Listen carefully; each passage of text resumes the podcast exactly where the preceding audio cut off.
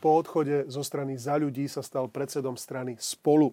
V súčasnosti si za meno píše Modrá koalícia. Spolu s Mikulášom Zurindom chcú integrovať slovenskú pravicu. Ako im to ide? Koho už do Modrej koalície zlákali? Odpovie predseda Modrej koalície Miroslav Kolár. Vítajte v denníku Pravda.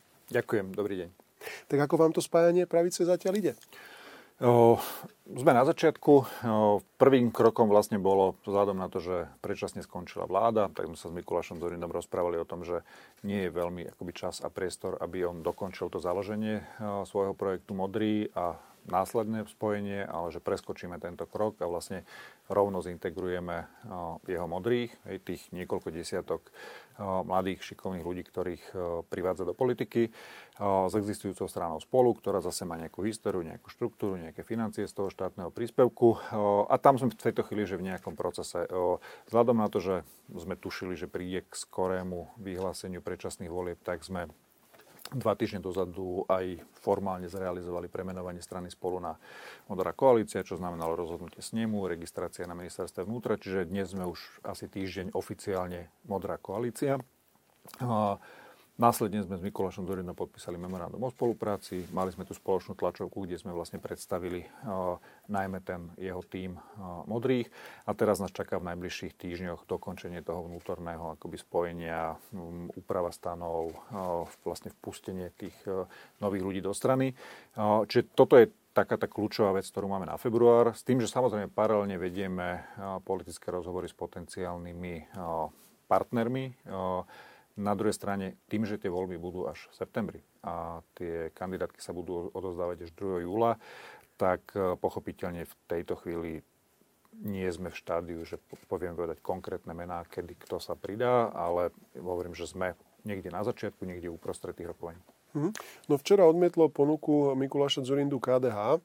Samostatne chce ísť do volieb aj SAS. To mi povedal včera e, Richard Sulík a Progresívne Slovensko takisto malo tlačovú konferenciu včera práve v tomto zmysle. Kto ďalší ešte prichádza do úvahy? Ja možno sa pristavím aj pri, tých, pri týchto prvých e, troch e, subjektoch. A rozumiem tomu deklarovanému postoju dnes, alebo včera. Včera bolo 2 februára, 5 mesiacov pred odozdávaním kandidátok. Rozumiem tomu, že pri progresívnom Slovensku to je asi definitívne, pretože im to jednak umožňuje v tejto chvíli tá predpokladaná volebná podpora pri tom, aké majú dnes percentá. A trošku je hodnotová orientácia, hej, predsa len je to strana, ktorá je vec lavicovo-liberálna.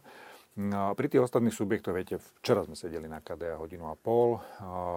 Ja rozumiem tým navonok deklarovaným postojom. Povedal by som tak, že priebehu a záveru tých rokovaní viac zodpovedala interpretácia Mikuláša Zurindu pre jednu z televízií ako to oficiálne stanovisko KDH. Ale opakujem, beriem to tak, že v tejto chvíli naozaj tým, že je 5 mesiacov do odozdanej kandidátok, tak všetci trošku budeme teraz mesiac, dva hrať také tie pozičné vojny, aby sme mali tú najlepšiu pozíciu do toho momentu, kedy už naozaj sa budeme musieť definitívne dohodnúť alebo nedohodnúť. Čiže ja naozaj vyjadrenia z 2. februára neberiem ešte za definitívne. Keď budú tie isté vyjadrenia na 1. mája, júna, tak to už asi naozaj bude finále. Mm, no tak to bude zaujímavé sledovať, ako by sa mohli vôbec zmeniť tie postoje. Minimálne u SAS je to asi definitívne takisto. Predpokladám, aspoň podľa toho, čo mi včera hovoril Richard Sulik, z hľadiska toho, aký oni majú tiež históriu, veľakrát sa s nimi chcel všelikto spájať, nikdy sa s nikým nespojili a išli samostatne do tých volieb. Ani Oľano sa nechce spájať, e, naopak rozdáva údery na všetky strany, súlík, korupcia, posmešky na Hegera v súvislosti s jeho údajnou jeho údajným umiestnením na kandidátke na mieste číslo 2. Je pre vás Oľano konkurenciou, potenciálnym partnerom? Takisto pri týchto rokovaniach, myslím? Keď budem teraz parafrázovať Mikuláša Zurindu, on povedal v tých rozhovoroch, ktoré, to, ktoré absolvoval v poslednom týždni, že my sme v tejto chvíli naozaj, my sme do, dokončíme to spojenie a máme otvorenú náruč a sme pripravení sa rozprávať e, so všetkými, ktorí to jednak myslia s budúcnosťou Slovenska vážne a s ktorými sa zhodneme na nejakých troch, povedzme, že základných, povedzme, že tematických hodnotových pilieroch. To znamená nespochybniteľná proeurópska transatlantická budúcnosť Slovenska, ochrana právneho štátu, demokratických inštitúcií, ľudských práv a kompetitívna ekonomika, reformy, pretože jednoducho táto krajina sa prepadla za posledné 10 ročie takmer na chvost Európskej únie a potrebujeme zásadne kuj pridať, ak nemáme skončiť medzi, medzi porazenými. Tak v tomto by sa Oľano mohlo nájsť?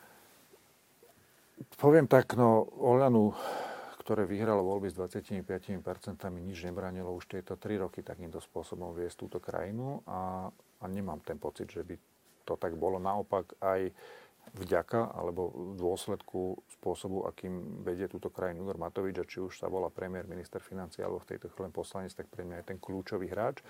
A áno, najmä vďaka Igorovi Matovičovi sme, sme totálne pokazili tú šancu, ktorú nám dali voliči v tom roku 2020, kedy sa podarilo poraziť Roberta Fica. Vládna koalícia mala ústavnú väčšinu napriek tomu, že ostalo 600 tisíc proeurópskych voličov, PS spolu, KDH, Mostu i dobrej voľby mimo parlamentu. A to už sa nezopakuje, čiže preto my teraz musíme hľadať cestu, ako sa dohodnúť na takom volebnom postupe, aby neprepadli hlasy. Preto opakujem, že vnímam to, čo dneska tie jednotlivé subjekty hovoria. Beriem to v tejto chvíli skôr, akoby výkop do tých pozičných bojov, lebo naozaj všetci budú hrať o to, že keď už pôjde do tuhého, s akým výtlakom pôjdu do tých potenciálnych rokovaní. A ja netvrdím, že sa to nemôže skončiť tak, ako sa to skončilo v 2020, že zase pôjdeme 5-6 podobní vedľa seba a niektorí sa dostanú, niektorí nedostanú. Ale ak to takto skončí, tak sme úplne politickí hlupáci.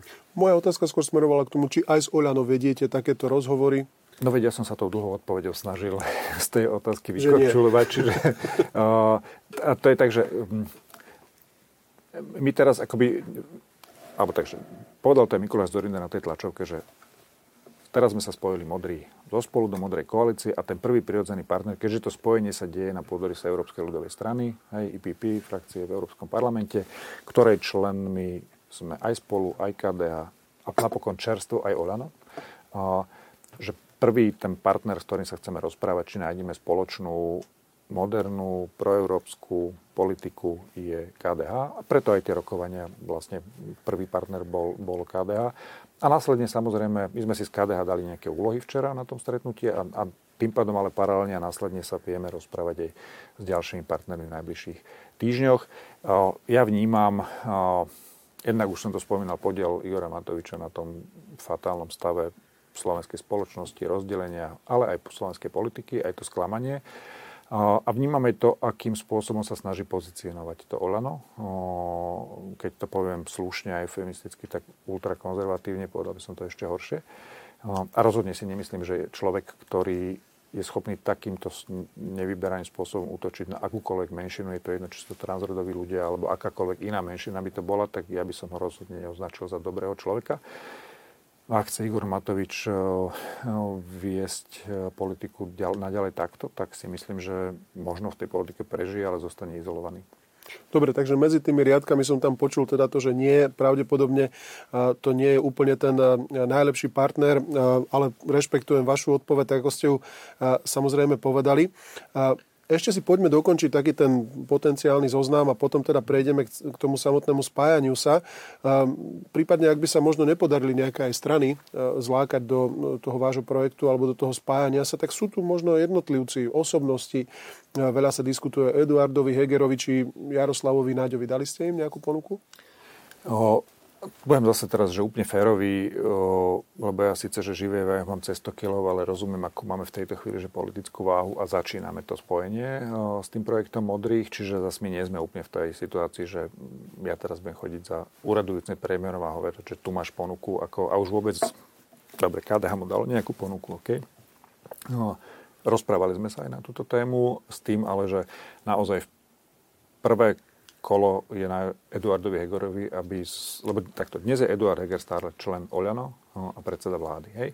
Vo chvíli, keď bude jasné, a viem, že deklaroval, že má záujem samostatne a tak ďalej, vo chvíli, keď bude jasné, ako vidí Eduard Heger svoju, svoju budúcnosť politickú, tak nepochybne spadá do tých troch kritérií, ktoré som hovoril. Jaro úplne, že bez pochyby. Čiže bude sa treba rozprávať naozaj so všetkými, aby sme naoz- neurobili to, čo som povedal v predchádzajúcej odpovedi, že pôjdeme všetci 4 až 6% vedľa seba a budeme sa modliť, že kto sa vie lepšie modliť, ak to horšie, ak to preleze, kto nepreleze. Ja sa neviem modliť, čiže to je riziko, že na nás by vyšiel ten čierny Peter. Čiže určite sa budeme rozprávať. E, viete, sú tam ďalší partnery. My sme boli v tých... E, my keď sme sa stretli napríklad v lete s Mikulášom Zurindom, bavili sme sa, tak sme si dali že domáce úlohy, že on dokončí svoj projekt modrých a my s štvorkoalíciou s tými menšími stranami, ODS, Demokratickou stranou a šancou odrobíme komunálne regionálne voľby. To sa nám podarilo, mali sme cez 600 kandidátov, tretina prešla, Fero Olha, podpredseda šance, je primátor tretieho najväčšieho mesta Prešova. No, čiže aj toto sú partnery, ale tak ako Mikuláš Dorinda preskočil zakladanie modrých a rovno sme riešili platformu, tak ja som povedal, že teraz preskočme nejaké vytváranie minibloku, dokončíme mi tú platformu a potom sa budeme rozprávať aj s týmito našimi partnermi prirodzenými. Čiže je tam viacero takýchto ľudí. Neskrývam, že aj, aj na fotkách to bolo vidno, že Práve na to som reagoval. Ten rozhovor Mikuláša Zurindu s Eduardom Hegerom bol pomerne pôsobivý, aspoň teda tak, ako bol dobre zobrazený e, našimi vynikajúcimi fotoreportérmi, nie našimi, ale e, tí, ktorí mi to fotografovali. No, aj z tých fotiek bolo vidieť, že tam je nejaká že interakcia medzi nimi. Ja takisto zase sa rozprávam aj s nejakými mojimi bývalými kolegami zo za ľudí a podobne. Čiže všetci hľadáme ten najzmysluplnejší setup. A a som presvedčený, že väčšina z nás nie je preto, aby sme si našli cestu, ako zostať v tej politike. Ja som toho už krát povedal, viem žiť pokojne mimo politiky, pokiaľ nebude tu následujúcu vládu zostávať Robert Fico, lebo z x rôznych dôvodov si nemyslím, že to je dobré pre budúcnosť Slovenska. Mal možnosť ukázať, ako, ako vie manažovať krajinu naozaj v troch vládach, ak sa nemýlim. Čiže ak to dobre dopadne a, a skončí mimo, ja s tým viem žiť. E, rozumiem tomu, že niektorí chcú v tej politike zostať a hľadajú tú cestu, ale som presvedčený, že väčšina z nás v tejto chvíli premýšľa, ako to urobiť tak, aby bolo dobre pre krajinu. No, nemá to ľahké ani Eduard Heger, e, nakoľko e, sa zatiaľ asi nevyjadruje, alebo zámerne sa asi nevyjadruje e, k tej svojej potenciálnej budúcnosti. Áno, vieme o tej ponuke, ktorú mal teda dostať od KDH, ale paradoxne, keď tu sedel na tejto stoličke práve Jaroslav Nať, ten hovoril o svojom dobrom vzťahu k Mikulášovi Zurindovi, že teda dlhé roky priatelia a zároveň povedal ale, že svoju politickú budúcnosť vidí po boku práve Eduarda Hegera. Ak je Eduard Heger eh, konzervatívne, eh, kresťansky založený, tak možno, že viac naozaj inklinuje k tomu KDH. Ale pri Jaroslavovi Naďovi asi nebudeme hovoriť o nejakom príliš veľkom konzervatívnom eh, zakotvení. Vidíte naozaj vy tieto dve osobnosti ako tie, ktoré môžu spolu niekde konať, spolu politicky ďalej pôsobiť, alebo sa nakoniec aj tento tandem pravdepodobne bude musieť na základe naozaj toho úplne prirodzeného ukotvenia konzervatívneho, možno trošku liberálnejšieho pána Naďa rozdeliť? No, v prípade, že by vyšli do KDH, tak to je otázka na Jara Naďa, hej, že či to je jeho prostredie takto do KDH, tak ako bolo definované v tých posledných voľbách. Uh, ale na tom sa modrej koalície tak, ako je zadefinovaná, hej, že naozaj, a inak to poviem, hovorí to Ivan Šimko opakovane, uh, vždy, keď sa vedeli umiernení liberáli s umiernenými konzervatívcami dohodnúť a spolupracovať, bez toho, že by potierali akoby svoj hodnotový rámec, ale jednoducho naozaj si povedali kľúčové zlomové obdobie, toto sú tie kľúčové problémy. Pri tých otázkach, ktoré sa týkajú svedomia, si ponecháme akoby voľnú ruku a každý jednoducho s nimi naloží podľa vlastného svedomia a nebudeme sa zväzovať tak vtedy sa Slovensku darilo. To bolo to obdobie dvoch Zurindových vlád a tak ďalej. Čiže ten pôdorys modrej koalície je práve takýto. Čiže áno, na tomto pôdorise, tak ako ja vnímam, povedzme z hľadiska toho hodnotového, ja rozumiem hodnotovému rámcu Jara Nadia, hodnotovému rámcu Eda Hegera, na druhej strane vnímam, že to nie sú tí, ktorí chodia na tie barikády. A ešte navyše by som naozaj veľmi sa pustil do debaty, že ľudské práva z môjho pohľadu nie sú kultúrno-etická otázka tak si myslím, že tam, tam sa vedia zmestiť a, a vedeli by spolupracovať. Oni navzájom aj s liberálnejšími ľuďmi u nás, aj s konzervatívnejšími ľuďmi K vám by sa zmestili a s tým KDH to naozaj a, si musí rozhodnúť potom Jaroslav Naď sám. A keď e, zvažujem ale práve to, čo ste povedali, umiernenosť. Či je toto správne slovo pre tieto nadchádzajúce voľby? Zatiaľ to vyzerá tak, že tie nadchádzajúce predčasné voľby nebudú o nejakom spájaní sa alebo o nejakej umiernenosti, ale skôr o takom vymedzovaní sa voči ostatným, hľadaním extrému, kto je najliberálnejší, kto je najkonzervatívnejší, kto je najsociálnejší. Nevidíte to e, takto? Aká, aká chce byť tá modrá koalícia?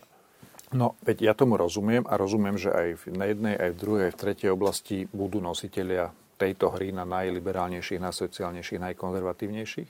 Len moja otázka je, že či sme na Olympiáde, kde sa pretekáme o to, kto je najliberálnejší, kto je najkonzervatívnejší, kto je najsociálnejší, respektíve čo, čo ja budem mať z výhry v súťaži o najliberálnejšieho politika. Hej? Čak ja by som, moje hodnotové zázemie je 35 rokov jasné, čitateľné ešte v 90. rokoch, keď o rodovej rovnosti nikto nechyroval, moje najlepšie kamarátky zakladali Aspekt, organizáciu a časopis, ktorá sa venovala rodovej rovnosti ako, ako prvá. Ale čo z toho ja budem mať, keď, keď budem v tejto súťaži akoby, že prvý, ale v reále ako politika je na to, aby ste hľadali partnerov, s ktorými presadíte nejakú agendu. Hej?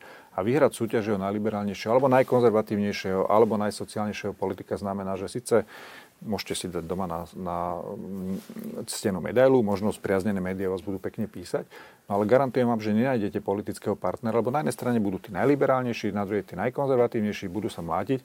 Nikdy sa nenájde väčšina, aby presadila jednu alebo druhú e, časť tej agendy. E, tak sa poďme rozprávať, čo je spoločenský konsenzus, ktorý je dosiahnutelný pri tomto rozdelení politických síl a hľadajme cestu, ako reálne pomôcť ľuďom. Jasné, že to je vždy o, politika je umenie možného a za mňa je poviem rovno, že dávno sme mali niektoré veci vyriešiť o, adekvátne európskej demokracii 21. storočia. Mňa mrzí, že sme to dávno neurobili. O, ale môžem toto rozprávať, ale potom načupujem do politiky, budem aktivista, budem novinár, budem o tom písať, ale v reále nedosiahnem výsledok. Čiže ja, pre mňa, opakujem, rád by som bol a dobre by som sa cítil ako víťaz nejakých pretekov, eh, ale to nie je cesta k dosahovaniu výsledkov. Preto, aj dokonca ja si myslím, že slovenská spoločnosť má po týchto posledných troch rokov plné zuby uh, takéhoto typu politiky. Všetci sme vystresovaní po pandémii, vojna na Ukrajine, inflácia, energetická kríza. Myslím, že všetci tu v tejto chvíli akoby, že pokoj a poriadok, ale nie ten pokoj, ktorý kedysi sluboval Robert Fico, možno, možno ten žád, ktorý, ktorý teraz sluboval e, nový český prezident.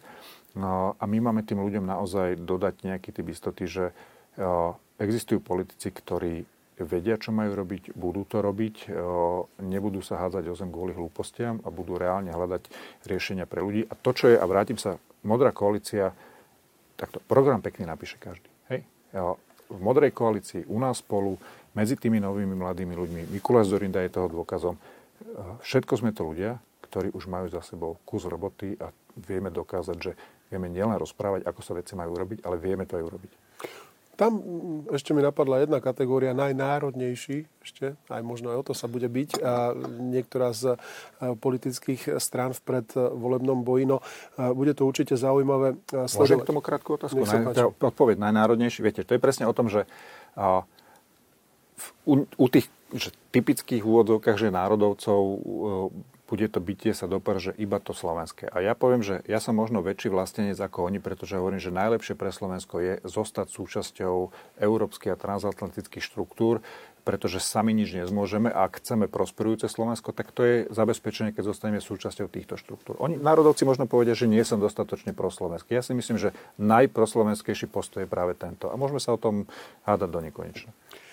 Ono aj na to spájanie, ale treba nejakú myšlienku. Keď vznikala kedysi SDK, tak tou myšlienkou bola samozrejme porážka Mečiara, čo má byť tou hlavnou ideou súčasného spájania sa. Vy ste spomínali, teda by neprepadli hlasy, ale to asi není úplne tá politická idea. No, pozrite sa, môžem povedať také tie úplne jednoduché, že aby neprepadli hlasy, lebo zle bude, lebo sa vráti Fico, alebo, alebo bude Matovič. Ako, jasné, že to sú základné podmienky, ale to by bolo strašne málo. To je len, len prostriedok, nie cieľ. Cieľom má byť, normálne, príčetné, efektívne spravovanie štátu, pretože ak bude pokračovať buď vláda Roberta Fica, a teraz neriešim, no, povedzme, únos štátu a tak ďalej, ale riešim to napríklad akože schopnosť vládnuť, tak to, ako nevyužil konjunktúru a roky hojnosti na to, aby to Slovensko sa posunulo ďalej. Skôr ho, sme sa tak akoby, ako hovoril bývalý pán generálny prokurátor, pregrciavali vďaka tým veľkým peniazom, že to tak nevyzeralo, že máme problém. A, a už vôbec nie e, spôsob vládnutia, aký predvádza Igor Matovič. Čiže ja si myslím, že toto všetko je len prostriedok k tomu, aby Slovensko mohla viesť zodpovedná, schopná, príčetná vláda, lebo opakujem, ak nie, celý svet čaká 10 ročie zložité. Hej, že nevieme, či pandémia skončila, učíme sa s ňou žiť, nevieme, ako bude trvať dlho vojna na Ukrajine, zdá sa, že to nebudú mesiace, ale skôr roky.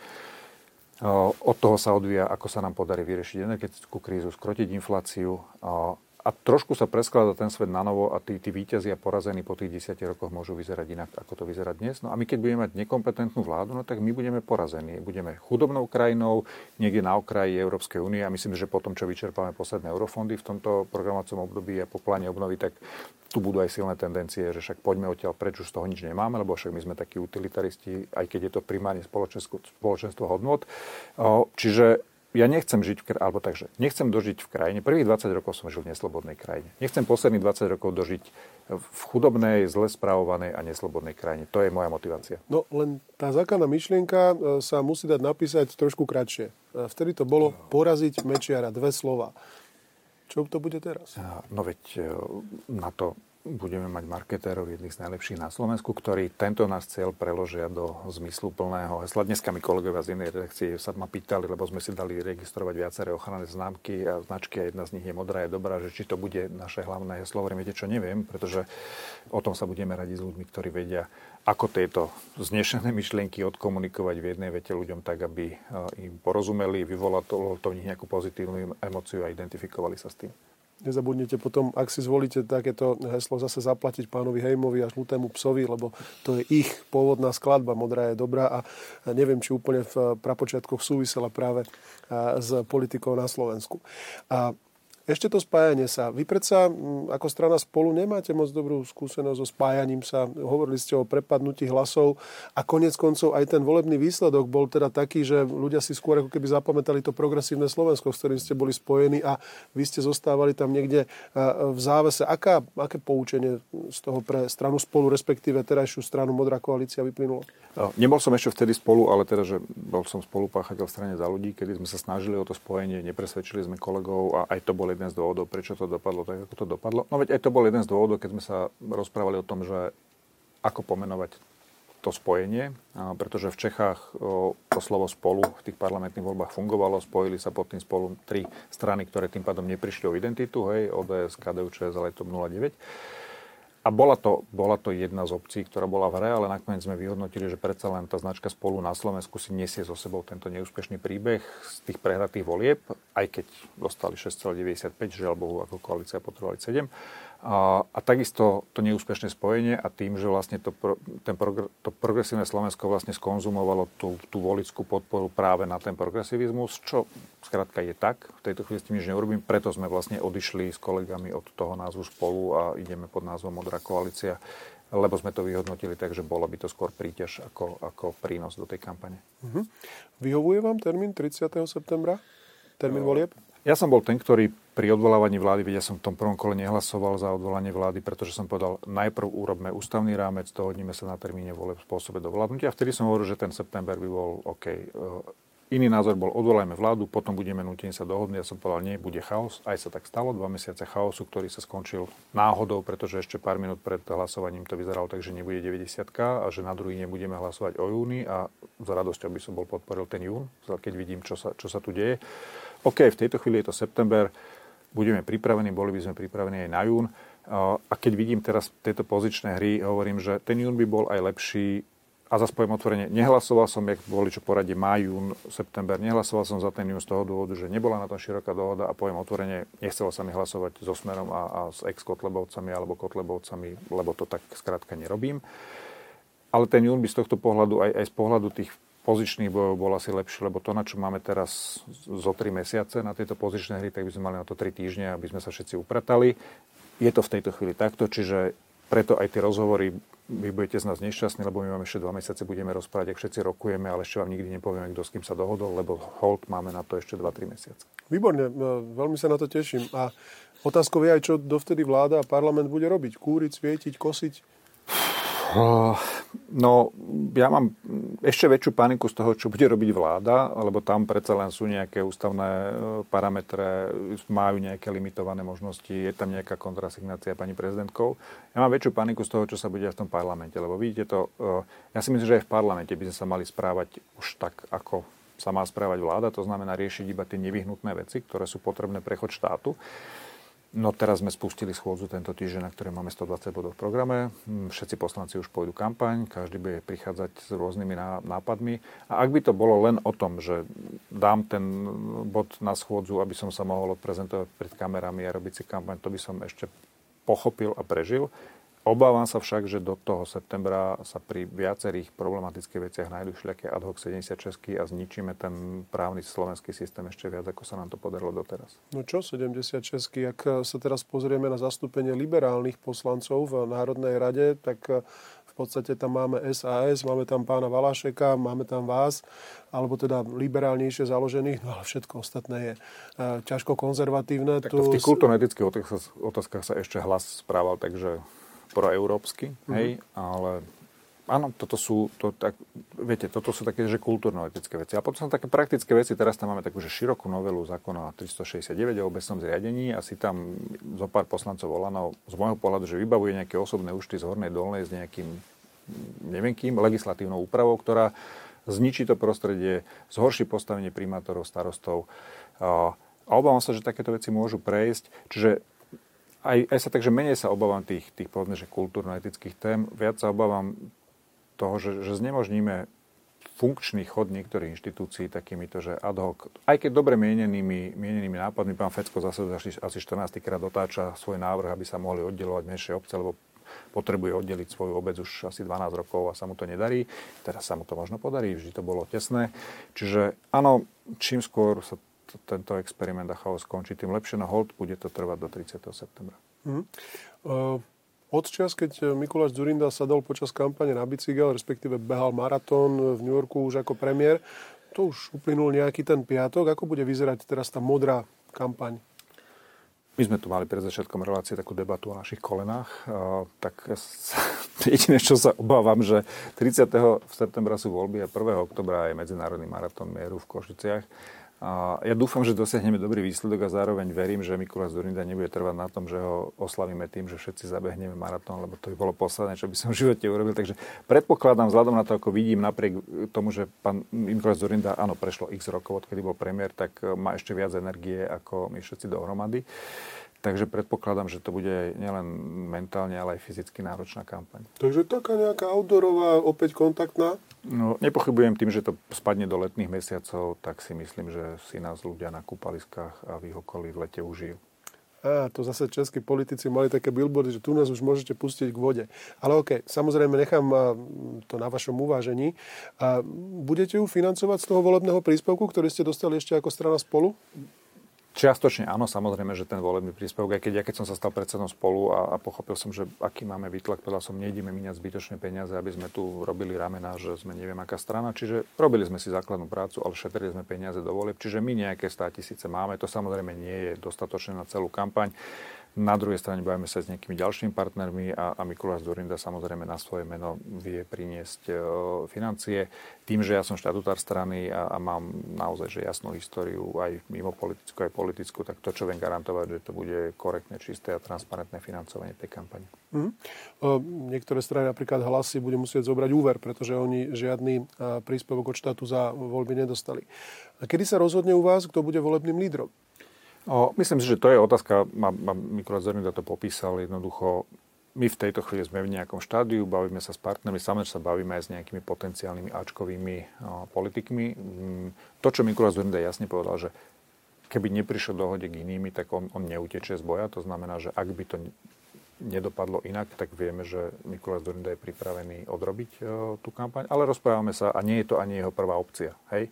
On naozaj hovorí, že je tá posledná akoby poistka, čiže komunikujeme, rokujeme a myslím si zase, že ak zase v nejakom čase treba nastaviť kampaň, čiže musíte vedieť, na koho ju nastavujete, takže je to otázka, myslím si, že najbližšieho mesiaca dvoch. Tak, potom nám to nezabudnite dať vedieť, aby sme mohli informovať. Veľmi pekne vám ďakujem, pán predseda, za to, že ste si dnes našli čas pre divákov, čitateľov a poslucháčov Denníka Pravda. Ja ďakujem. Pekný víkend. Pekný víkend. Dámy a páni, ďakujem vám za pozornosť, ktorú ste venovali dnešnej relácii. Ide opravdu. No a budem sa na vás tešiť opäť na budúci týždeň.